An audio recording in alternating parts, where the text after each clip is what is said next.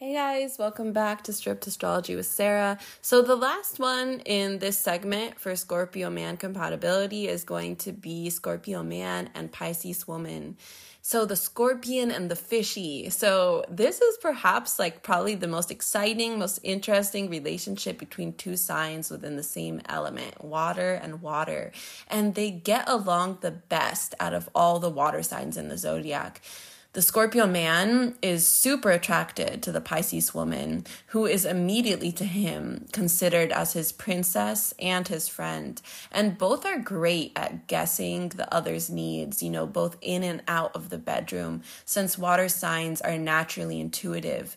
And Pisces' desire to be possessed really thrills the Scorpio man as he loves to possess his woman.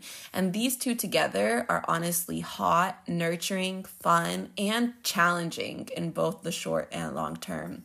So often, you know, these two meet when they're young. The good news is that they seem to defy the constantly growing divorce rates. You know, it's almost like they were cut from the same cloth. Sometimes even being the children of mutual friends their parents can have something to do with bringing them together. But like any elements of arranged marriage aside though both prefer to really stick to a familiar pool for finding a life partner. And pisces especially can find the whole prospect of meeting strange men and dating to make her really back off relationships completely so there's some kind of familial connection between them something which sees them fighting as if they were cats and dogs. and while some might take that as a bad sign, these two really have zero formality with each other, which allows them to really experience the deepest intimacy. They'll hang on to each other's every word with a look in their eyes that kind of says, I love you, you fucking cunt, or like, I love you, you fucking dick. But unfortunately, these two can always bring on like some hot topic and have a heated debate about it. They are already dramatic enough on their own, but together it can be a lot. So, Pisces rules Scorpio's fifth house, which is the house that represents divine right and co creation. And she will verbally take Scorpio man to task like no other woman could ever fucking do. Fish Girl will have a siren song that is so strong that he will be at a loss, not only for words, but hey, if you see this like guy's balls floating around anywhere, like let him know because he might try to reason with her, but he's too busy trying to piss her off, which was his unconscious desire all along. And since he's a master at getting under people's skin, so you will witness like the full range of human emotions in this relationship.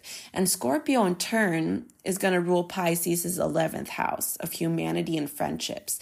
So that means he most likely will take her places, travel the world with her.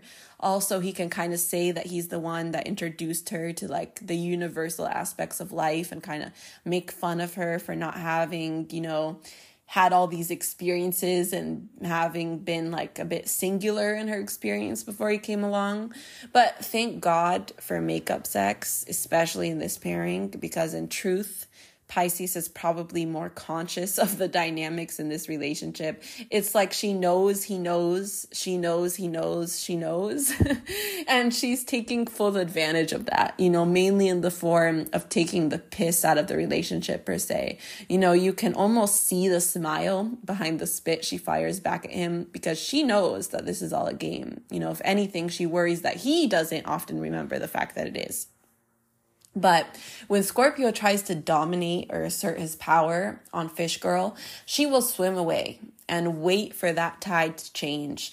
She plays that type of game where, like, if Scorpio ever tries to manipulate her, it's not going to work because she will literally leave him in the dark, swimming away like the fishy she is and he will try everything to call his fishy to come back home, saying, Fishy, fishy, fishy, please come back. But fishy, fishy, fishy won't respond until she is fucking ready to and feels that he has been punished accordingly. So that way she avoids the whole nasty side of Scorpio by not giving in to his fights to begin with, not causing a scene, and just gives him a shimmer of her vague charm that leaves Scorpio to fight with himself, which will ultimately, usually, prove to be uninteresting.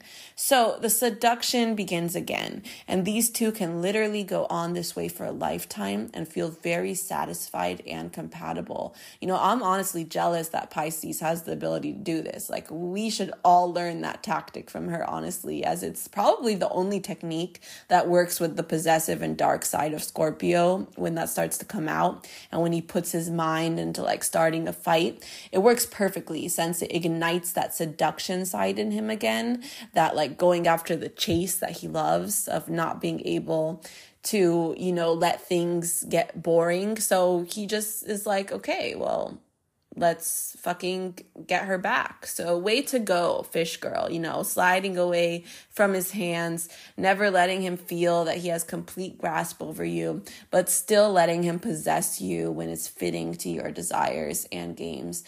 So, these two really are such an amazing match. And the Pisces woman sees no contradiction when it comes to spoiling her man and taking him the fuck down at the same time as she feels that her attitude and behavior toward him is duly warranted. So she's honestly like kind of like a little bit of a siren, like completely aware that she can manipulate him and force him into submission as easily as singing a song, you know, like a siren. But she's also a little bit like Ariel, the little mermaid, obsessing over her Prince Eric, admiring everything about him.